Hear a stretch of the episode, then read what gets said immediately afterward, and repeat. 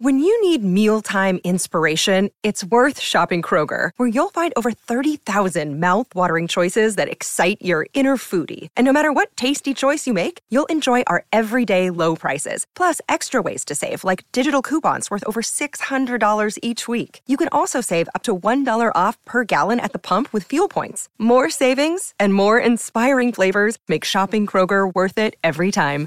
Kroger, fresh for everyone. Fuel restrictions apply. Another day is here, and you're ready for it. What to wear? Check. Breakfast, lunch, and dinner? Check. Planning for what's next and how to save for it? That's where Bank of America can help. For your financial to-dos, Bank of America has experts ready to help get you closer to your goals. Get started at one of our local financial centers or 24-7 in our mobile banking app. Find a location near you at bankofamerica.com slash talk to us. What would you like the power to do? Mobile banking requires downloading the app and is only available for select devices. Message and data rates may apply. Bank of America and a member FDIC. Your opener is Would you rather have no arms or no legs? I would rather have um, no legs because uh, there's a lot of things that I can do with. I mean, I spend most of my day sitting anyway. So I feel like, you know, legs are optional, arms not so much. I mean, I could even, you know, I could even I could even lift weights without legs. I think I'd be good. You know, obviously I like my legs. I'd like to keep them, but if I had to pick, that's what I would do. There's a lot of gym bros out there that would happily get rid of legs, I think, so they don't have to do like leg day, you know. I, I do legs three days a week. I squat twice and deadlift once.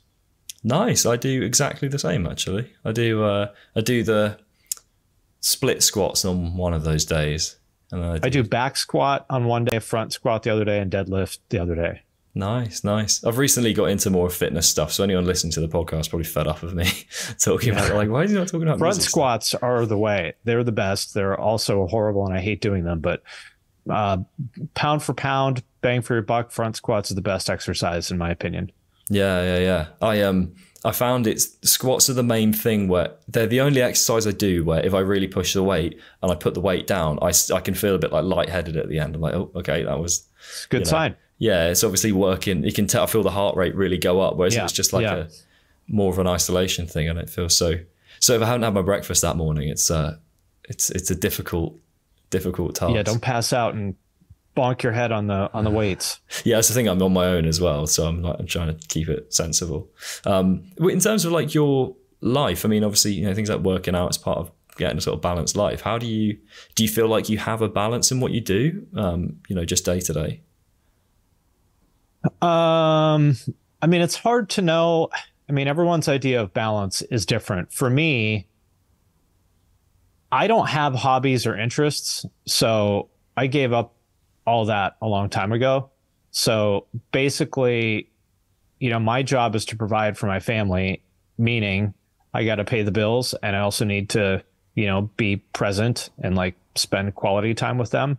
So those are the only two things that matter. And everything else is out the window. Uh, so it's hard, you know, in the moment, it's hard, you know, it's tough, especially now that we have a baby and stuff. Um, it's, it's hard. I mean, like, you know, this morning, my kid is crying and needs me to feed him.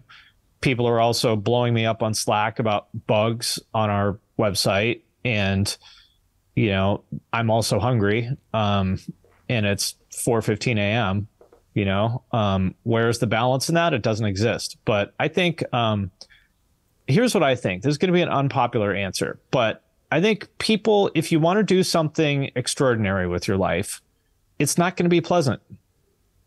It's not going to be easy and there's going to be lots of times where it sucks. But as they say do what other people won't for years so you can spend the rest of your life doing what other people can't.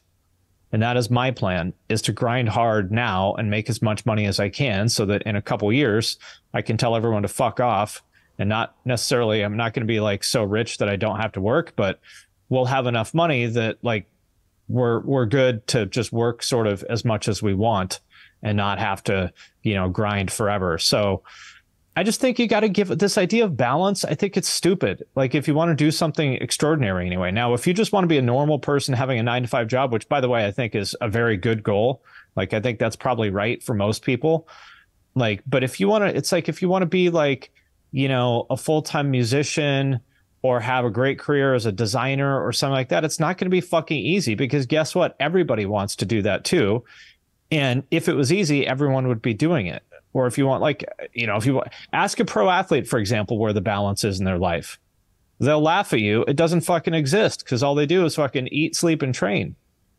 So, you know, the right answer for everybody is different. But I, I just, I find it kind of, kind of irritating to me that people think they can have some kind of extraordinary life and achieve extraordinary things while also having balance in their life. Like, why would that be the case? Why do you think you can have an amazing life and also a chill life? Like, do amazing things and have a chill life? Why would you think those two things are compatible? Mm. Well, I suppose balance implies having sort of um, one, sort of almost two sides of a scale. And it's like, well, how what you know if on the one side you have work if you're balancing that out with a healthy mindset that allows you to work as much as you want and you enjoy the process you know why does the thing on the other side of the scale have to be getting drunk or playing xbox or whatever? You know what i mean? I'm not i'm not shitting on people for just enjoying yeah, yeah, themselves. Yeah. no do, look everyone should do what they want. I don't, if you want to get drunk and play xbox that's fine with me. Um, my issue is that um, there's lots of times where um, our ambitions do not match our actions. That's my point. You know, like if you're saying, for example, a lot of people I talk to, you know, want to be a full time musician and a successful one. Well, are you doing what it takes to get there or not? You know? So, do I have balance in my life? No, but I'm okay with that because I accept, you know, that what I want to do is have some amount of economic freedom, you know, within the next couple years and I'm going to have to eat some shit along the way to get there, and I'm okay with that. Yeah, I know. I've certainly felt uneasy at times in the last sort of, uh, sort of. It's hard to say how long, um, but I was in a band for a while, and that was doing well. I feel like we were going the right way, you know. And then I sort of chose to leave that; it just wasn't working for me. Um, yeah, and uh, I, actually, I won't. I won't shit on them, but I think people, yeah, we didn't work. shit on them. They deserve it. Uh, no, but I suppose I my know. my my criticism of of not all of them, but some would be that that we're talking about balance, and I think um, they perhaps were too keen on balance, as they I suppose is a nice way to put it. Um, you know, given what we've just talked about. Um, but I found the times I feel the most uneasy with myself is when I'm not putting the time in. It's a very weird cycle, and I don't know if you've got any advice for getting out of it for not just for me, but for anyone, where I find the more the less I do to work towards the things I really want to do, the more I feel the need to sort of almost medicate with like going out or you know um, watching a YouTube, watching a movie or watching a YouTube video, which all just makes it worse. Yeah, you end up in. It's not even procrastination. I don't even think that's the right word, and it's. I feel like almost medicating is the right thing, where you. Yeah. It's the right term where I think I'm not where I want to be, and I know the best thing for me right now is probably to write a song or or plan a pod, you know, sort of podcast, whatever. Or, yeah. Um, and then, but because you're not necessarily in the best mood, because you're not where you want to be, you then have to. You feel the need to fix that immediately. That mood, that mood that you're not happy with, because it feels like it's a very immediate threat almost. You know, going yeah. into sort of evolutionary stuff. Not that I'm the slightest bit educated in that. Um, what do you think? Beyond just saying, beyond the sort of "just do it" kind of slogan, you know, I'm not saying that that's what you're doing, but like, you know, there's some people would just kind of give that advice. Is there anything, is there like a mindset or something you could tap into? Or is it as simple as just saying, like, just get get at it kind of thing to get out of that mindset? Yeah, I think it's that simple. Um, at least for me. Um, I forget if I don't remember if it's uh, I don't remember if it's Bruce Lee or um, some other Jeet Kune Do guy, but I remember my, my the first MMA gym that I trained at years ago had this poster on the wall, uh, which was "Action is the route to self-esteem," and that really stuck with me. Like, if you're feeling conflicted because the little voice in your head is like, you've said that you want to do this thing, but you're not working towards the thing. This feels bad, and you're taking yourself off the path you know, with the other stuff you're talking about, like, you know, fucking around watching YouTube or Xbox or jerking off or whatever it is that you want to do. It feels bad because you you know that you're you've been taken off the path and that doesn't feel good. So action is the route to self-esteem. Like do the thing you know you're supposed to do and then you'll feel better. Mm. I think it's um, Inst- you will feel better instantly. I guarantee it. Yeah, it, there's definitely. I feel there's a culture of um, sort of patchworking your way back to feeling all right, Yeah. and completely sort of um, uh, what's the word like just completely basically avoiding the responsibility that you, that you kind of Yeah. owe to yourself in some way. It's not like you owe it to someone else. You know, I don't. No, listen, anyone, you're not you know. disappointed. Nobody else gives a shit whether you achieve your goals or not. They don't care. The only person you're disappointing, letting down is yourself. Yeah. Have you was there um have you always had this kind of mindset or is it was there something that switched in you that made you think this way or was it a gradual process? What where have you been on that Um, sort of I think? I was, I think I was born this way. I don't know enough about like psychology and trait theory to like tell you, you know, sort of to have a framework for what this is. Well, I sort of do, but um, yeah, I was born this way, and and that's what I was going to say. Is I think a lot of creative people like just are not wired that way. Um, they're not wired the same way. I mean, like my dad was in the Navy and he was a corrections officer after that, and I think you know he like I, I guess I get a lot of this from him. Like he would talk about when he was uh you know when he was corrections officer he became a counselor later on in his career which is the person that the inmates go to like a guidance counselor. But it's not really like sit down and tell me about your feelings. It's more like okay let's check in. You have a parole hearing in 6 months. If that goes well you know maybe you'll be able to get out early. Um here's what you need to do if you want that parole hearing to go well like you need to take this anger management class and this job training program and make sure you don't get in any trouble again for this, this, and this, and and then you'll have your best chances. And the inmates sometimes would listen, and other times they'd be like, "Fuck you! You can't tell me what to do." And he's like, "All right, like I don't like I don't care whether you get paroled or not. I'm just telling you, if you want to get paroled, this is what you need to do." So that idea of basically being accountable for your choices, I think, was. I mean, he never sat me down and told me that but it just became obvious to me i think from like his work and also seeing my parents friends were all a bunch of fuck up hippies and stuff that would always take the fucking easy way out and i see where that got them you know like if they didn't if they didn't like their job they would just quit or you know if uh whatever they didn't they weren't happy with their situation rather than try to improve it they would just go party you know, just take the easy way out again and again and again. And then I saw as they got older where that got them. And, you know, they're not, it's not good. Life did not turn out well for the vast majority of them. So uh, nobody ever told me this. And I think part of it is just being born this way. But, you know, taking the easy way out, like it's just not the way. It doesn't work, you know?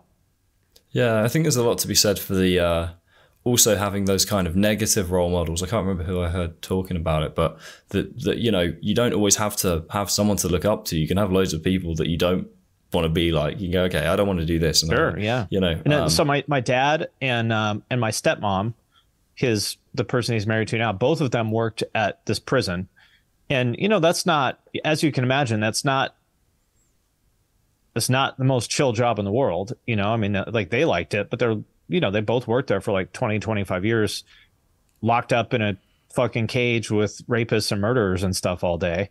Um, but they showed up every day and they retired after whatever 20 25 years and they're good they've got their state benefits and everything they just you know have a chill normal life nothing to worry about meanwhile the people who took the easy way out earlier you know are scrambling and wondering what the fuck they're going to do except they're 70 years old now and when you're 70 years old it's a little bit too late to be course correcting you know so when I see people who are in their 20s or certainly in their 30s, I, I guess in your 20s, it's sort of understandable if you're kind of spinning your wheels a little bit. Um, but certainly, but people that are in their 30s kind of fucking around and spinning their wheels and making excuses and stuff, it's like, I don't know what you think is going to happen here. Like, people have this idea like, oh, well, everything's going to work out. Why would everything work out? Like, by what mechanism is everything going to work out? Why do you think everything is going to be okay? Because I've been around a lot of fucking people where everything did not turn out okay. Yeah, it's it's it's um, I think it's that thing where a lot of people I'm guilty of it. I'm sure. I'm, I'm sure you've done it. Everyone's done it. Where you kind of you feel like you're the center of the universe, you know, and you feel like something's going to stop, you know, um, uh, like sort of intervene and and. No, I feel in the exact opposite. Yeah. I feel like if I don't give everything I have, um, I'm going to get crushed under the wheel of the universe unless I stop it from happening. Do you feel like that pressure? I'm not trying to get all sort of therapy on you, but do you feel like that sort of pressure on yourself? Obviously, it's got a lot of quite obvious positive um, sort of externalities in terms of what it allows you to do with your career and, and I suppose therefore with your life. But there's it's obviously a kind of a carrot and a stick thing. Oh, of course. Yeah, Um, of course. Are there any sort of drawbacks? I can I can tell that you're certainly not sort of, um, by talking about the drawbacks. I know that it's. Uh, I think you've already kind of made a, a good case for why the mindset you're discussing is, is a good Yeah. thing. But are there drawbacks that if someone wants to kind of, con- it really wants to turn things around and be a bit more or a lot more productive towards where they want to be, Yeah. are there pitfalls to think about in terms of whether it be like, I don't know, putting too much pressure on yourself or, or Yeah. what kind of pitfalls? have Uh, you- there are, but how many people would you say you have ever known where you think the problem is that they put too much pressure on themselves and they work too hard? How many people would you say you've known like that? I, it's a good question because I know. Versus how many people have you known that don't work hard enough? So I would I see what you're saying. I have a few friends where so for example I went to I went to a really good school um, here in the UK and a lot of my friends now are in like very high paying jobs, you know. Yeah. Um, and they work really hard. They work a lot like 12 hour days or more. Yeah, if not sometimes them just waking up work and go home and then Yeah. go to bed and then and repeat. And um I can see them sort of enjoying the grind of it, but um, you know, I've already got friends who are in that sort of position where they're already actually thinking, I think I want to do something different now, or Yeah. um, and they've only been so I'm 25, right? They've Yeah. been out of uni. Bear in mind they're obviously working all the way through uni. They've been out of uni for maybe like three or four years, and they're already kind of thinking like, um, something's not quite right, whatever that is. Yeah. So I would say Well, that- maybe that's fair. Yeah. That, okay. So that's fair. Um, for those people, yeah, maybe maybe they do need to like chill a little bit. Maybe there are people, you know, that have been basically nose to the grindstone since they were like kids, you know, trying to get into this great school, and then it's a hard school, and then they get a great job that's also really challenging.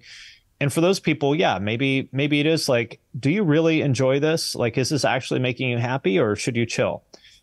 Um, so if that's the case, then fair enough. Um, because I have interfaced with so many creative type people, um, it's very rare for me to run into people like that. Although, you know, like my wife worked for Amazon for like six years, and there's a lot of those people where it's like, dude, you're rich. You don't need to work this hard. Why are you still doing this? You know, like if you're a, a director at Amazon and you've been there for 15 years, you don't have to work for the rest of your life.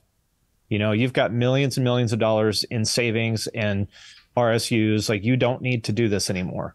Go take some chill job as an advisor to a startup working 20 hours a week so you have something to do and then fucking just chill. Like, you're 42 years old. You still have the rest of your life ahead of you. Don't work this hard.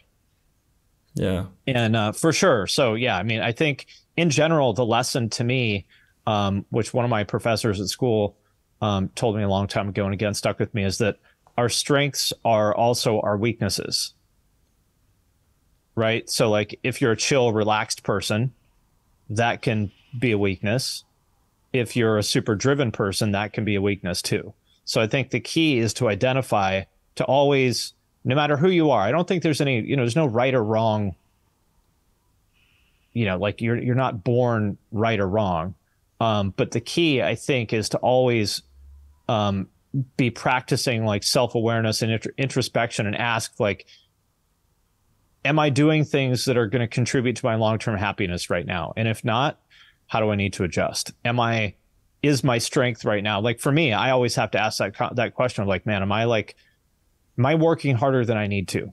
And it's not always the answer to those questions is not always obvious but i think you just always need to be as- asking yourself those questions I think it goes back to what you're saying because it's about just finding whatever your sort of purpose is, as sort of um, me- like sort of grand as that sounds like. Because then if you're doing all of that work, it maybe doesn't feel like work if you're because like these people Yeah. I was saying that feel over maybe overworked or well, maybe it's because, you know, if you're doing something for 12, 15 hours a day and you're not enjoying it, um, maybe your sort of not purpose, I don't mean like sort of God given purpose, but like maybe the thing that you'll find fulfillment in at least isn't it maybe deviates from that somewhat, you know. Um, yeah, it's a weird one because I, I, look at that, you know. So I, I dropped out of uni to pursue music, and was sort of, I guess, on the similar trajectory to to my friends there, um, and end up pursuing something else where I'm a lot more reliant on myself. You know, I'm, I'm self-employed at the moment, and yeah. kind of just reliant on me. Um, what would you, in terms of finding that sort of intrinsic like motivation? Again, there'll be a lot of people because a lot of what you say will kind of make a lot of people uncomfortable. You know, yes, um, I mean will. in a good way. Um, you know, um, well, a lot of people. I mean, listen, there's a lot of people that don't like me. Um, so I know that the way that I say things comes off as harsh, and that's another thing that you know I try to work on because I don't want people to dislike me, and I know that the way I put things can be harsh to people. So, you know, whatever. But uh, so your question is like, how do you how do you find that? Yeah, finding the thing that excites you, you know, um, that you can actually then realistically make, you know, make into a career or yeah. some sort of. Well, remember, there's more to life than your career. You know, it's like you, you, there's. Uh, I think of it as sort of three legs of the of the the stool. I guess because you can have a three-legged stool. I don't know if maybe, maybe a four-legged one is better, but we'll just say this is a three-legged stool. You know, there's like your career, there's your physical and mental health, and relationships. And all three of those things are important. But actually, I would say that like career is like the, the third priority for me, even though, you know, I talk about it a lot and think about it a lot. Um, for me personally, like relationships, like my family is the most important thing. I could have all the success in the world, but if it came at the cost of my wife and our son, then I would be miserable and it me it would mean nothing to me. You know, like think about how many like think about how many people in say Hollywood, you know, um, have achieved all kinds of success. They're super wealthy and famous. Do they seem like happy people? Hmm. You know, I mean, I don't know them personally, so maybe they are.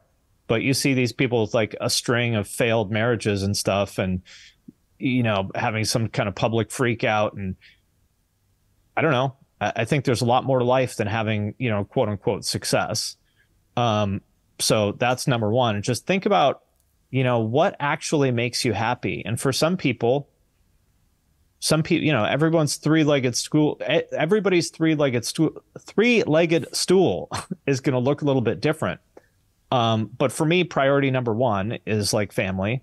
Priority number two is my health, because again, if like you don't have your health, then nothing else means anything. And number three is career. Um, so that's how I think of it. And I think a lot of people, especially like, um, this is going to be another statement that people aren't going to like, but um, uh, at least a lot of, I'm assuming your audience is a lot of like young creative men. Um, and, and I know how these people think very, very well. I know I understand their minds better, better than they understand them themselves. I think that Um, statement in themselves, they're gonna. They're not going to like it, but trust me, trust me, I understand this. Um, they don't like being told what to do. They don't like being labeled. They want to think that you know they're all so unique and amazing and individual, and nobody else is like me, and you don't understand my life, and blah blah blah. Well, let me ask you this. So, I there is a concept called dharma in, um, uh, I guess I know it from Hinduism. It might be from somewhere else. I don't know, but um, I remember hearing this many many years ago um think so dharma basically means like the path that you are uh you know and i'm not religious but you know they would say like that that god has put you on but i'll just i'll, I'll say whether it's god or not i don't know. But the, the way that it that this uh, person put it is like think about it this way. Bees live in hives and they make honey. Um, beavers live in dams and build lodges and chew on sticks and whatever. You know cows eat grass and they make milk and blah blah blah. So every other organism has a dharma. Why would you think that humans don't?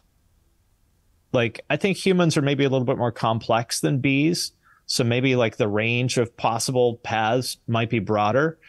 But um, I think a lot of people don't want to believe that the conventional wisdom might be true.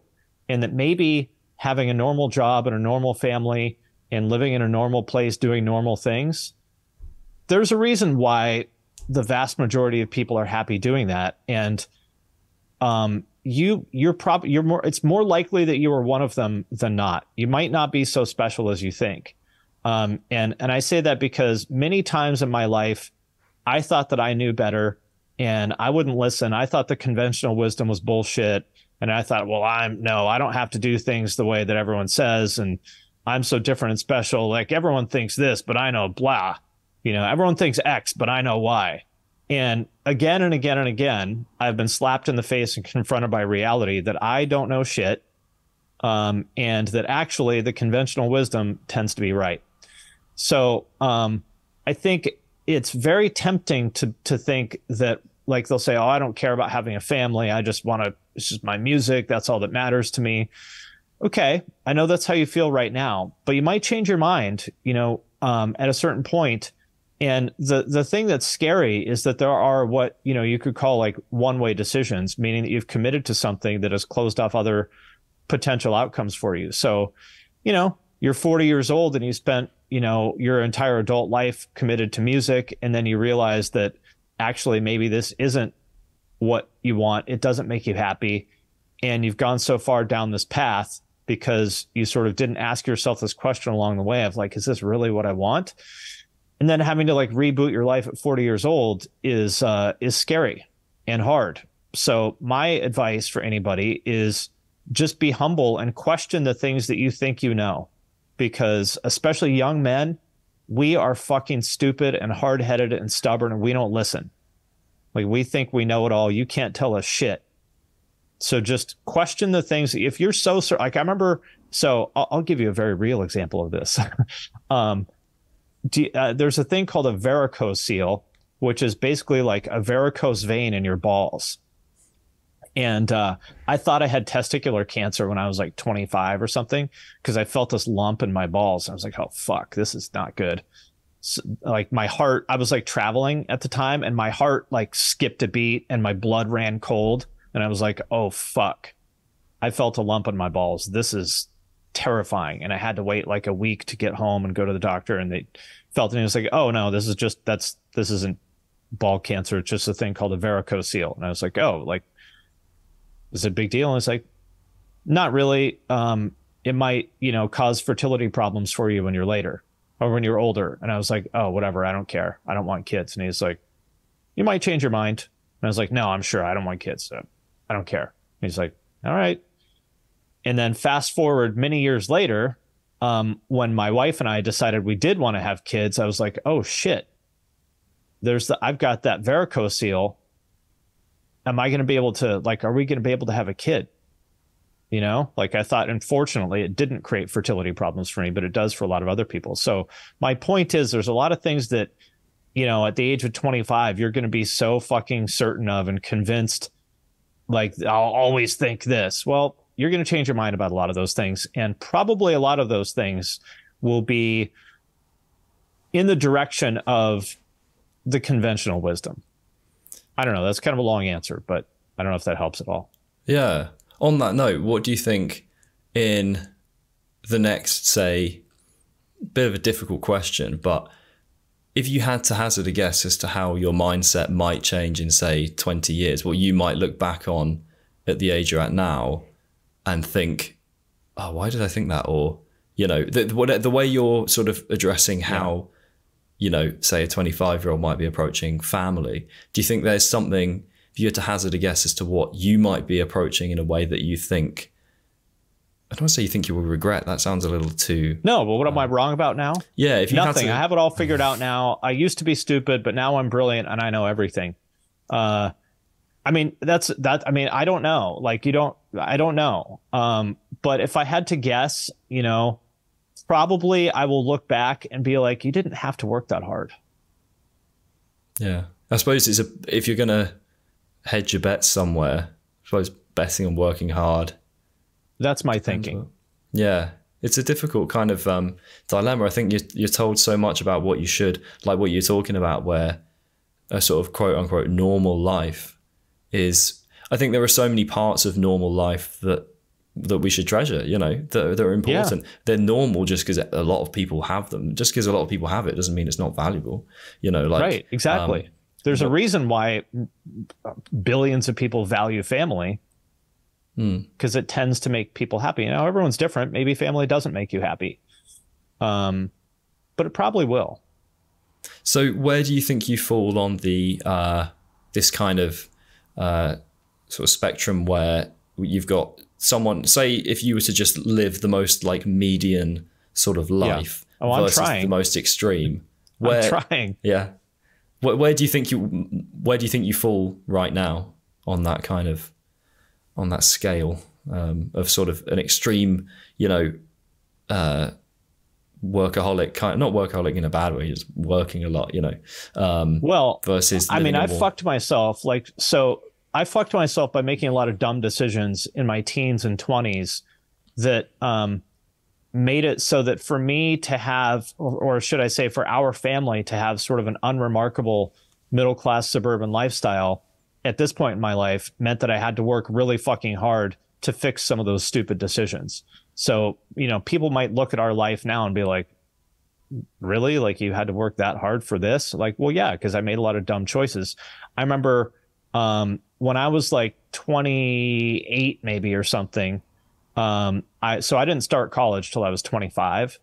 Um, that was dumb choice number one. Is when I was 18, I was like, oh, I don't need to go to college because I'm so smart and I'll just teach myself everything. Well, turns out, you know, after many years of unsuccessfully trying to get the jobs that I wanted and do the things that I wanted and just like having to like, you know, I lost out to these jobs to other people that like were more qualified than me you know? And at the time i was like oh college is just a piece of paper. It doesn't mean anything. Well turns out you actually do learn things in college and it does mean something. And there's a reason why people value it. It doesn't mean everything. But um, i was like okay. Uh, and so i would say if anything like maybe i just have a, a good trait of i'm not i'm not like afraid to admit when i was wrong and so I, I was like 22 or 23 and i was like okay I made the wrong call there. I need to go to college. Better late than never. So I started when I was 25. But to make a long story short, because I was older and because of blah, blah, blah, I had to take out a lot of loans for it.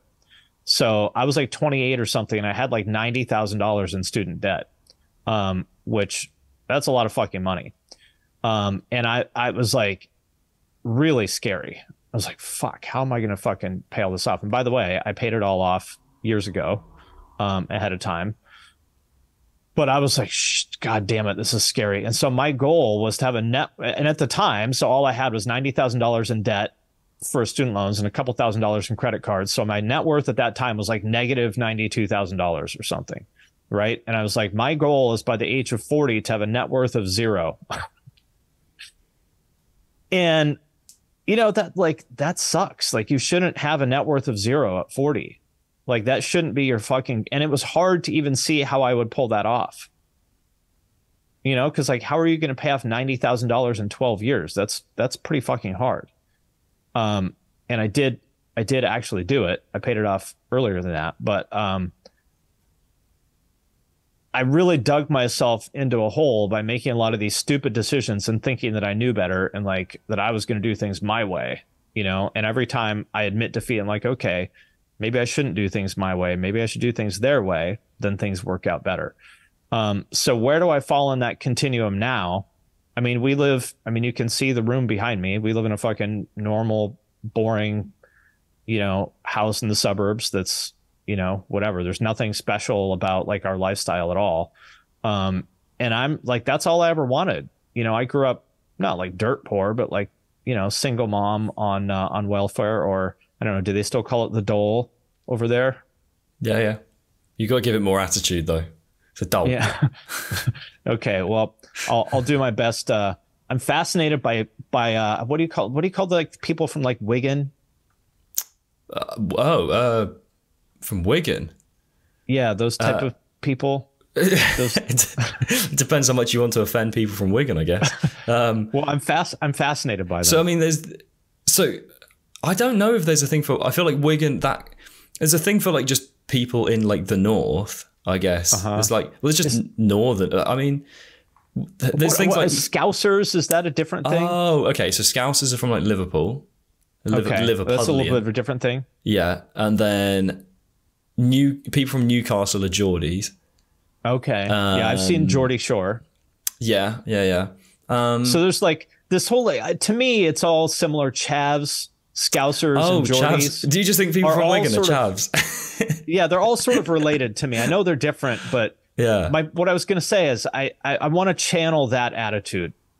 Oh, That's my okay. goal in life. You could probably do. You'd probably do well going to Wigan to to achieve that. I think. The, Okay. the- a chav is just like I think it's the close. It's like the British version of a redneck, basically. I think Right. is the. I think that's the. You know, it's um. ah, I'm trying to think the best way. They're normally like on a street corner. The way the, when I think of chav, it's like someone on a street corner, like probably 15 years old, like smoking and Yeah. drinking, shouting at old people Right, Um, right. you know that's my stereotypical kind of yeah i just yeah you could if you want to channel that like That's my goal. I just want to be a Wigan chav.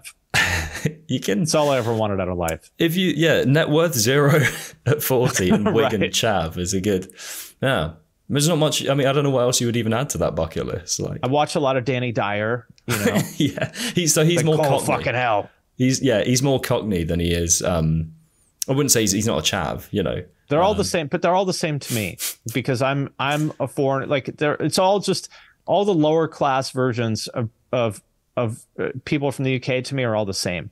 You know, There's there's definitely a common theme north to south of yeah yeah.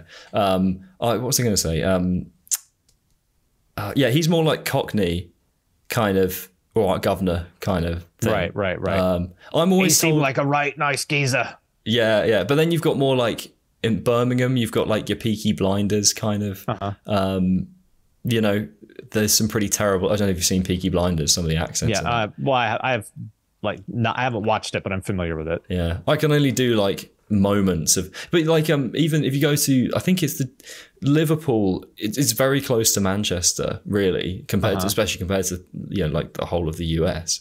Um, how far apart some of your like cities are, um, but they could sound pretty different. You know, they don't really sound Because that people similar. from the UK are, can can I could hear you say like five words and like, oh, he's from like Wingham upon Stoke or whatever. Google Maps just got very confused. Yeah, well, where do you think I'm from?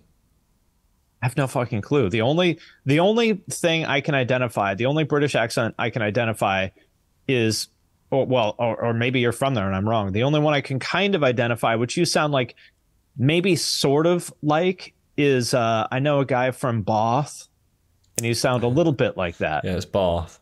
It's like yeah, they they that's like West Country. So my parents live near that sort of. They're probably like forty minutes from Bath. Okay, so I wasn't I wasn't all wrong. Yeah, they they all sound like pirates and they talk like this. Yeah, Yeah. very like it, everywhere in the west of England and also the east from. Bath. Yeah, Bath is more. If you, that just you just sound like me there. You sound like normal. I'm generic Southern accent is what I am. Okay. Like, um, like non-chav generic Southern Uh-huh. accent. Do you, do you remember uh, Monday.com? Do you know that company? no. They make like project management software. There was some YouTube ad with like this British girl in it. And I was looking at the comments and it was just everybody was like British people debating where she's from based on her accent. Was she actually British or was she playing a British person? Oh, she definitely was. Yeah. Oh, okay. Yeah, yeah, yeah. I was going to say there's some pretty appalling. I didn't. If you, do you watch The Boys? Uh, no. Oh, so like, Like I said, I have no hobbies or interests. So unless, okay. unless it's something I can watch with my wife, it doesn't exist. well, there was there's a character like one of the main characters. I thought he was Australian for ages, but he's he's meant to be English. It's just he's just got the accent. I think he might be. I don't even know where he's from. Not England. If he's from England, that's appalling. I don't even know where. Uh-huh. Yeah. Um. So like in terms of um, was he trying to, I suppose trying to get some sort of uh, some sort of relevant. I don't know how to steer back from Britain to uh, Britain to some sort of relevance of. Uh, yeah, it's an interesting. It's interesting how different parts of Britain are, but um, I'm no expert. I've not even travelled. I've not even been to Scotland. So it didn't i i was like i learned like a year ago and correct me if i'm wrong about this because maybe i maybe i am but that people consider like Irish and Scottish accents to be a version of like the British accent. I'm like, to me, they're two totally different things, but they're talking about the UK accents and that those being like related. Like, I don't think Irish people and Scottish people, well, they don't sound like each other either, but they don't sound anything like British people to me. It, yeah, no, I agree. I don't think they're the part of the same. I mean, but it's not as different as someone that's say from like Scandinavia and then they come Right, to the right, UK and right. speak. You know, that's quite obviously a lot of people in Europe when they learn English, they learn it with an American accent. Right. So- no, well, it would be, no people. No, no, no, no. Pe- Americans do not have an accent. You have an accent. like if you look up the word car in the dictionary, it says C A R. It's not K A. Yeah, but I Car. yeah, that's a northern. Yeah, and how? Yeah, but I suppose that's more like Car. K-A-H, There's an it? R. It's not K A. C A R. Yeah, but then you guys say um. Yeah, but then you guys say aluminum. Well, there's, but that's not an accent. That's just like different. Yeah, but there's there's it's a, aluminium. It's an I U M at the end. So where are you getting um from at the end without the e? no. Okay, we're wrong on that one. That's correct. I agree with you on that one. One all. Yeah. In But football, what like in football you football want a bottle of water? yeah, I mean that is one. Like yeah. what is that? oh, bot, bottle? Where did it- all the R's go? you missed? You missed the oh, it, bottle of water. You want a bottle water? Yeah, I'm trying to think what other. There's lots of really dumb like town names in uh in the UK, like really weird, especially actually near where my parents live. Like just really odd names. Although I suppose you guys, you know, it's a big enough country. I'm sure there's some weird places. I got in trouble Blue once. Balls, Pennsylvania. well, I um, I remember I managed to rack up a bit of a phone bill because I, I prank called one of those like, do you know, it's it was one one eight. It's a very British thing, but it's like a um, uh. You, it used to be like what you'd call essentially before Google was a thing. You would call them and ask them to find you, Yeah, like right, something, yeah. connect you with some sort of 411 here, same thing. Probably, yeah. And I I rang them up and asked them for like directions to Bell End or something. And it, it's a real place. It's actually really close to where I am right now. That's Um, funny. yeah, there's a, it's it's a it's a legit place. Didn't even so the guy. But the funny thing was, I think I I racked up like quite a lot of money because it's one of those paid phone calls. You can't just call them for free. You know, that's how they make their money. Um, and then I was Trying to find the bell end. Well, there's there's also there's a pub there was a pub near where I used to live called the Cock Inn. That's pretty funny. so, Cock Inn in Bell End would be a good combination. Yeah, there's a lot of weird British places. But yeah, I got I could hear the guy on the end of the phone. I could hear people laughing in the background. so, like, but he didn't get it. I don't think he was English, so I don't think maybe he was Uh-huh. Aware of why that was so funny. Um, so yeah, that was my yeah, I was trying to navigate this somehow into business, some sort of business. I was going to ask you about. Um, Well, I'll tell you why I am. You, you people might be asking yourself, well, why are you watching videos about Wigan and Chavs and all these? yeah, you say you don't have time for things? things, and then you know all about this. Well, this was years ago for one, but also I watch this stuff with my wife because she likes geography. Um, but a, a big part of the reason why I watch stuff like that is because I think there's so much to learn or so much that you can, you know, by studying other people that you don't know anything about and just getting exposed to other points of view and lifestyles and things like that. I think that's really valuable. And so many people go through life. I mean, especially now that YouTube exists, there's like a, a show called Somewhere Street that's really good. It's from like Japanese TV, but it's all been subtitled. And it's just like they'll go to some random city, I don't know, like all over the world, like some small town in Monaco or something like that, you know, on the outskirts of Monaco, and like walk around for an hour, just like going to shops and talking to people and stuff. You know, it's like a POV cam kind of thing, stuff like that. And I just, you can learn so much about the world from that and then learn you know you'll learn about yourself that way too because you'll compare the way that you think and act and whatnot to the way that other people do and i think that's a really valuable way of kind of challenging your own beliefs and assumptions which to me is like a very important thing it's like really really really make sure that you believe this thing that you believe for a reason because if you really poke on a lot of things that you believe if you get to the bottom of it, there's like one assumption. Like I believe this because this, because this, because this, because this. And then you get to the very bottom of it and you're like, okay, that's the first principles, like foundation of everything else that I believe. Is that true? Hmm. How do you, uh, in terms of challenging, obviously the difficult thing about challenging your beliefs is you have to be aware of the fact you believe, the fact that you've sort of constructed this belief yeah. through probably a lot of things that that have been imposed on you by your parents or society or right. school, whatever. Right. Um, so the this the almost the pre step one of just being aware of that is quite difficult. I've I've sort of um, I feel like I've been become quite acutely aware of the fact that a lot of the things, especially with the way the internet is nowadays, it's so easy to think that your beliefs are so like uh, sort of self generated and um, mm-hmm. uh, right. authentic when the chances yep. are like I, I believe a similar thing to probably a combination of what my mom and dad believe you know um, and then probably. What, probably what i picked up through school and that yeah. um, and you know none of us are as special as we probably think we are yeah it's a bit like the monty python speaking of britain that Monty yeah. Python uh, Life of Brian was like, "You're all unique," and they'll go, "Right, right, yeah, we're all unique," or whatever they say. I can't remember. I probably should know that just, being a Brit. I think just keep asking why you believe something. For example, um, I believe that um, I like so let's let's say for example on Monday night um, I was working until maybe I got up at like 4:30 to feed our son and whatnot. I was working until maybe 9:30 p.m. at night, and so it's like 9 p.m. and I was working on whatever I was working on. Why am I doing that at the moment? Like, well, it's I got to do this right now. Why do you have to do this? Well, because if I don't do this, then the following thing will happen in our business. Um, and that's bad because this, because this, because this. And at the end of it, what it comes down to is that um, I believe, I feel like at any time, my whole life could come crashing down and I will end up penniless. And if I am penniless, then um, my life, my wife will leave me and I will be alone for the rest of my life. And if I'm alone for the rest of my life, then I will be miserable and uh, I'd rather be dead. Like that's fundamentally at the at, at, at the, the core of it, that's how I feel and what I believe.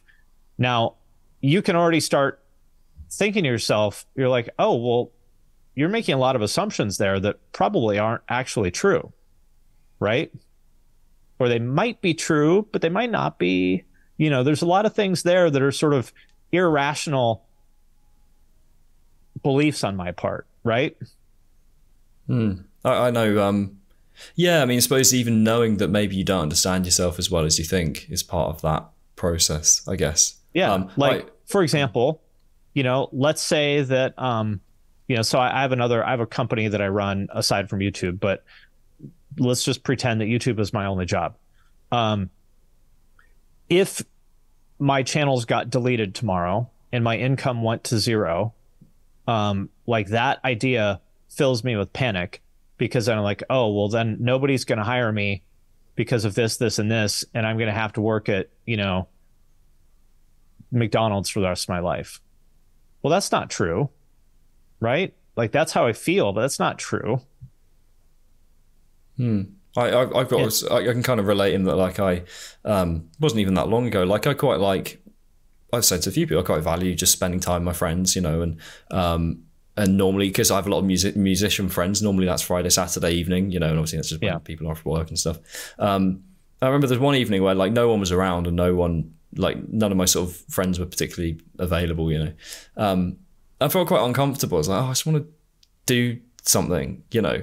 Um, and on the surface, that's just a like you can you can just put that down to oh, I just want to go and I just want to go and enjoy myself. But then, well, why yeah. why do I need to go why do I need to go and see all my friends? Though? And it probably comes down to the fact I don't really like being on my own. You know, I think I'm right. quite an extroverted right. person. I like to be around people, and I don't like that idea of not having people around or not. Or, it's it's maybe and going. Why don't Why don't you like that? Why, that's that's a good question. Is um, it because you're it's boring?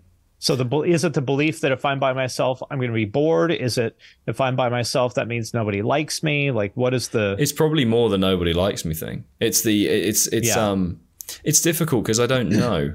It truthfully, you know, it's definitely not boredom. It's not that. Like I can okay. be on my own. You know, I can I can. So it's obviously something more. um you know, but I, I don't. I think it, it probably does stem from you know the same t- in the same way. I, for example, I'm working on my vocals. Like I play guitar. You see all the behind Yeah. me, um, and I'm quite nervous about the idea of putting out myself singing. I'm okay. I'm Right. not brilliant. I'm not terrible. I know I'm not terrible.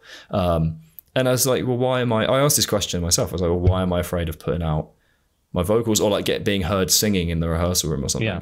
And it's like, well, I guess I'm worried people will laugh at me or something. I'm worried. That, and then I think like, why am I worried they laugh at me? And Yeah. because that doesn't really matter, does it? And then I'm like, And also, Yeah. is anyone actually going to laugh at you? No.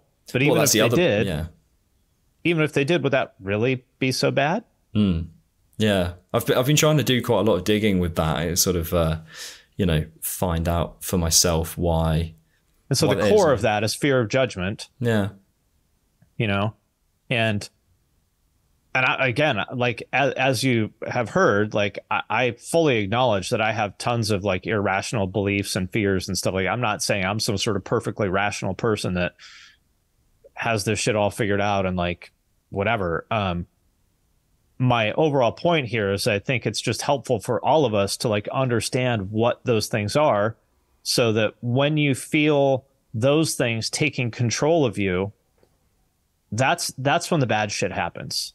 You know when you let those like when you let the little voice in your head steer you into taking action based on fear that's when the bad things oftentimes happen.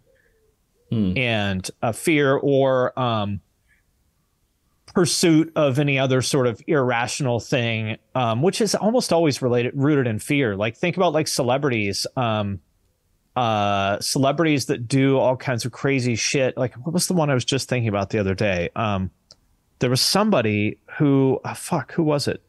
There was somebody who was acting like just a fucking complete fool on some reality program. I don't remember who it was, but this person was already famous and rich and I was like, why are you doing this? Like, you don't need to do this. And I'm sure if we dug deep enough, it's probably because, you know, they feel like unless they're getting attention from strangers, that that they're, you know, somehow that their self worth is in, in jeopardy, right? Hmm. And so my point is when we listen to these sort of irrational voices in our head, which is almost always rooted in fear, that's when the bad shit happens.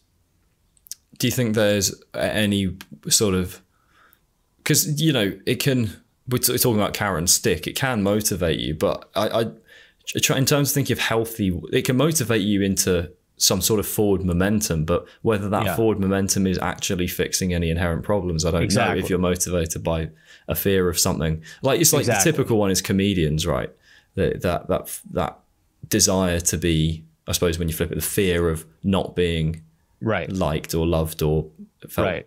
appreciated. The comedians, but it's like the front, it's the typical front man, front woman thing, isn't it? It's like that need to be adored or whatever. Exactly, Um, because it's not going to fix it. You can have a million, literally a million people telling you that you're great and amazing and wonderful and you're the most important thing in the world, blah, blah, blah. But if you don't love yourself and you don't accept yourself, all that praise from them is not going to make you happy. It's a tricky. It's not going to. You know, and like if you're afraid of being poor, you could have a billion dollars in the bank. You're still going to be scared. So how do you kind of square that? Um, you know, you talked right at the beginning about uh, action. What was the exact phrase? Um, uh, esteem comes from self uh, action. Uh, action leads to self self esteem. I think. yeah. So how do you create like positive action to create self esteem that isn't driven by that? You know, Fear. by that yeah. fear. So I think you need to paint a picture of what will truly make you happy, not avoiding fear. I mean, I, you know, I guess it's it's okay to do that to some extent, but paint a picture of what will actually make you happy. And you don't know what will make you happy until you are really honest with yourself and understand to what extent you're sort of letting fear boss you around, right? So you might say, well, I'll be happy if I'm rich and famous and I have millions of fans, but will you really? So you got to really understand yourself what's going to make you happy. For example, I know that what makes me happy is having a stable, calm, family life. That's what makes me happy at the end of the day. Um, really, that's like the only thing that makes me happy. Like, or put it this way, nothing makes me happy unless I have that. And then that's like the foundation of everything. So I optimize for that. Yeah, I think that's a, and, and I don't think there's any sort of uh, when when someone says to you they feel happy because they've got a family. I don't think anyone goes, "Oh, you're just terrified of not having a." Fa-. I think people, pe- it's recognized, like you talk about the sort of conventional yeah. wisdom. It's recognized, I think, as sort of a that family is sort of an institution that makes generally makes life better. I mean, that's just biology, right? Like we're driven to read. That's our dharma.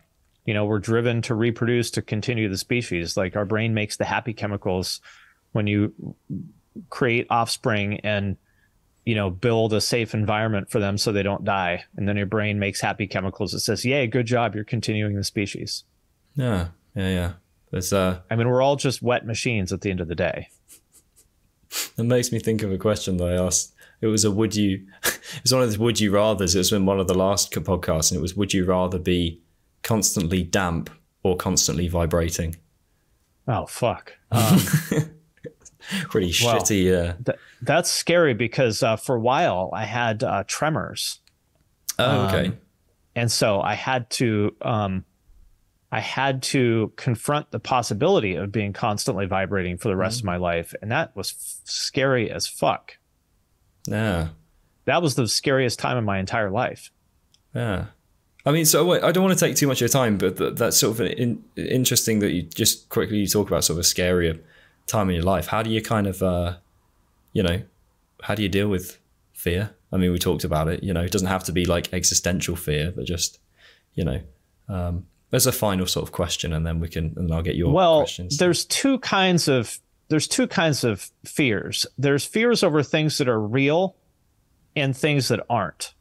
And um, dealing with fear of things that aren't real, you know, for example, nobody likes me. Um, I'm going to be alone the rest of my life, blah, blah, blah. That's all imaginary. None of that's not, that's, that's made up. And so, like, to me, that's like if you feel f- fearful, I'm like, okay, what are you actually afraid of? What is real? What's actually happening that you're afraid of? You're like, oh, well, my friend didn't return my phone call. Therefore, he doesn't like me. Therefore, nobody likes me. Therefore, I'll be alone the rest of my life. Therefore, I'll be miserable forever. Therefore, I might as well just die right now. Okay, but let's back up. What actually happened is your friend didn't return your call, probably because he's busy with something else or he just forgot. So let's just ground ourselves in reality. Now, there's another type of fear of shit that is real. For example, you go to the doctor and they say you have a lump in your balls. That is scary as fuck. Um, but that's a different type of fear that um, that's a different type of fear. You know, the first kind of fear is irrational. And for that, you can look up, there's a thing called CBT, cognitive behavioral therapy. And you can look up, there are basically different types of distorted thinking, um, different patterns of distorted thinking, like catastrophizing, black and white thinking, projection, blah, blah, blah. You can look them up. I would suggest anybody like print out a list of like CBT distortions and you will notice those in your thinking. And that will help you once you identify like I'm trapped in this distortion right now, it's kind of like um, did you ever watch Naruto? No. Um, so there's like illusion magic in there called genjutsu, where one of the characters says genjutsu of that level doesn't work on me. Um, genjutsu. Yeah, when you notice that you're like exactly, I wish I could say it like that, but I can't. But when you're when you're trapped, you recognize that you're trapped in this illusion.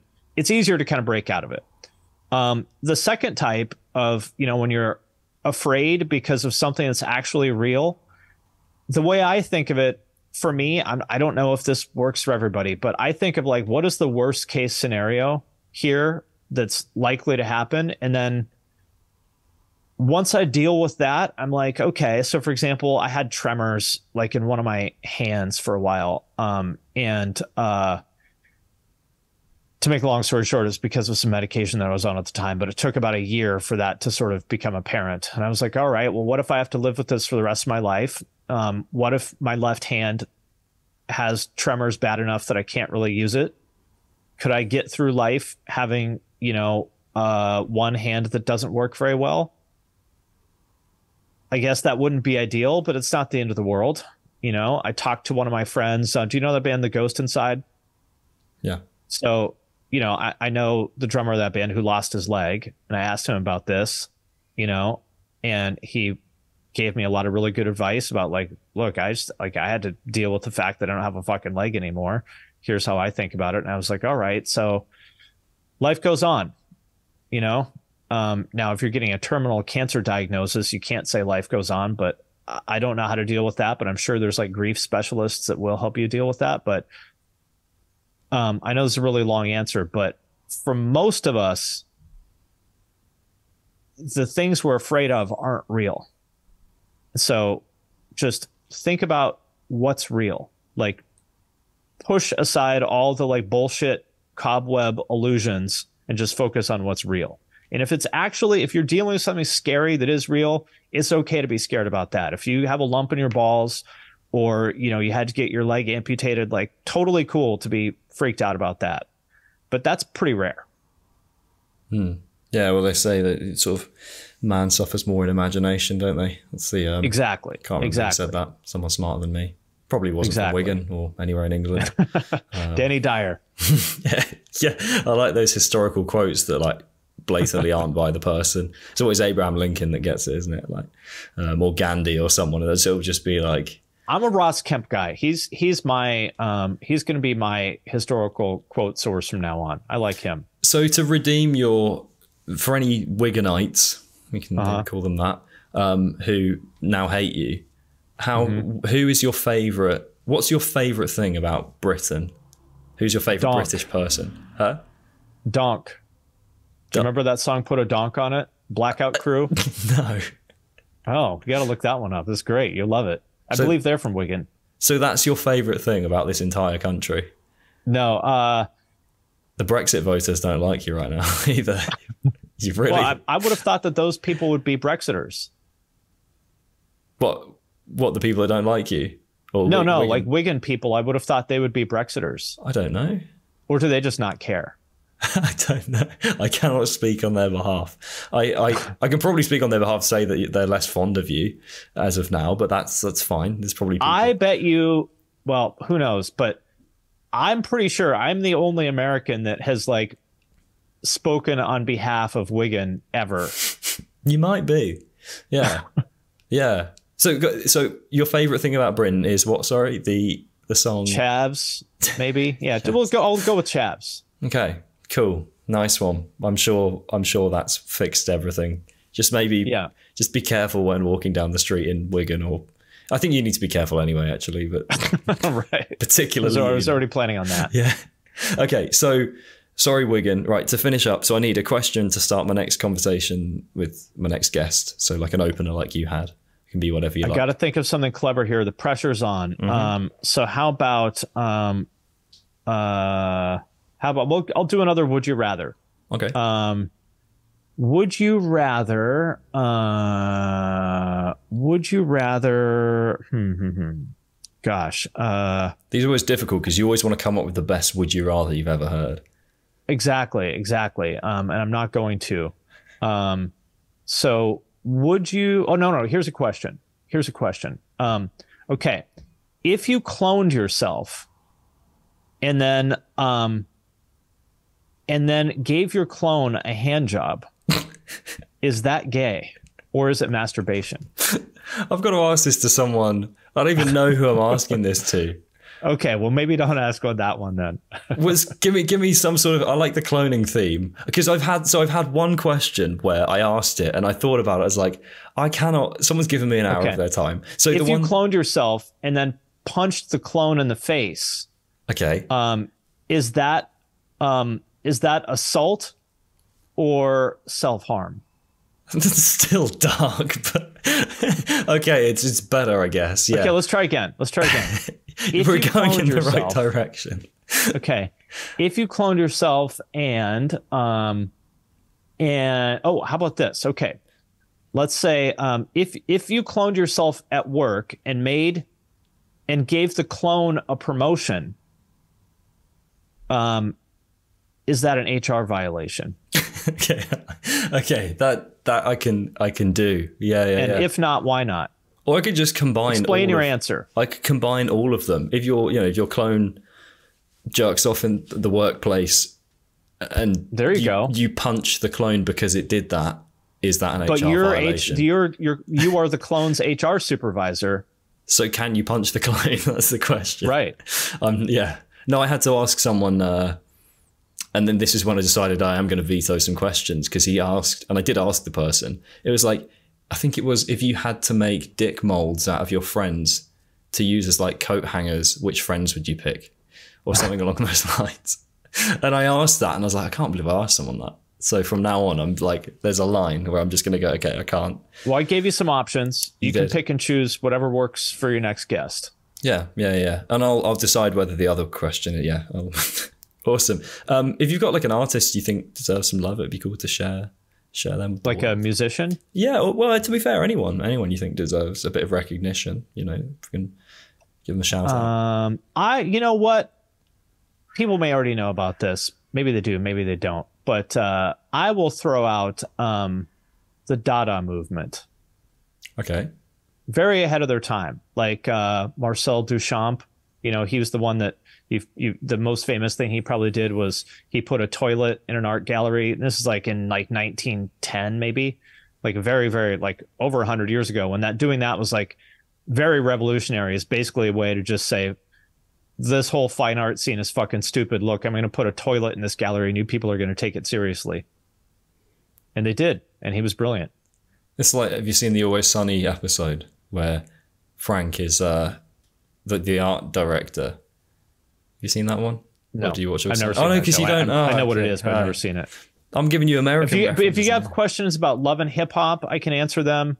Uh, any any sort of like reality TV, I can probably answer those questions, or HGTV because I can watch those two things with my wife. What's HGTV? Home and garden TV, so like the all the house flipping shows and stuff. Oh, You know? okay. Yeah, yeah, yeah, Yeah. Yeah, I yeah, I always there's always something quite satisfying about those. I love it. Yeah, I love that we watch those all. They're all the same. It's just like they go to like they have to pick. You know, this couple is moving to this place and they have to pick from these three houses. Which one are they going to pick? It's all the same. It's just like whether it's in you know the beach or the mountains or the city or whatever. But they're all the, they're all the same show, and we watch all of them. Oh, you know, this is a funny thing. I was watching uh what was I watching? Oh, was my ex made me watch something or other. It was some sort of reality show where like they I think it was like married at first sight or one of those kind of things. Uh-huh. And the guy that was on it, um, he was like he was quite strange. He was kind of it was nice. He was just a bit weird, you know, which is fine, I guess. Um, but then I was scrolling through Instagram and he works at like a guitar store. I don't know where, but it just it's him holding a guitar. I'm like, what the fuck? Where's this guy come from? Um, and he was, and I've the only time I'd seen him before that was like on TV, on a date, like a first date or something. It was really weird. Um, so yeah, that's that's that for another British moment. Um, just to finish up, is there anything you want to promote, plug to the world? Uh, just everyone go look up uh, "Put a Donk on It" by Blackout Crew, um, and it will help you understand. Uh, it'll help you understand world, uh, the world, Wigan, and yourself. It sounds like a book. I think. Self help book. Put a donk on it. Put a donk on it. Awesome. I don't know if I just said something offensive. I don't know. Maybe. No, Cool. the donk is just the sound. It goes donk, da donk, donk, donk. Oh. Right. On that note, thank you. You're welcome.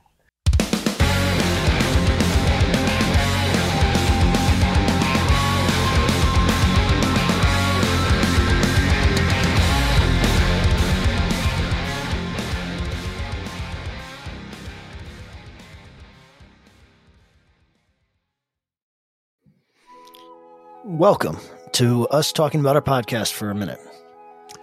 What's the name of that podcast? That's Axe to Grind, uh, and right now you're going to be getting a little, little taste of it, right down to the shaky microphone and all. And my name's Bob. And my name's Patrick, and usually we're joined by Tom. Tom's the best. Tom has a real grown up job that requires him to be at work, but we talk about decidedly not so grown up things like Hardcore music and things that people that like hardcore music tend to like.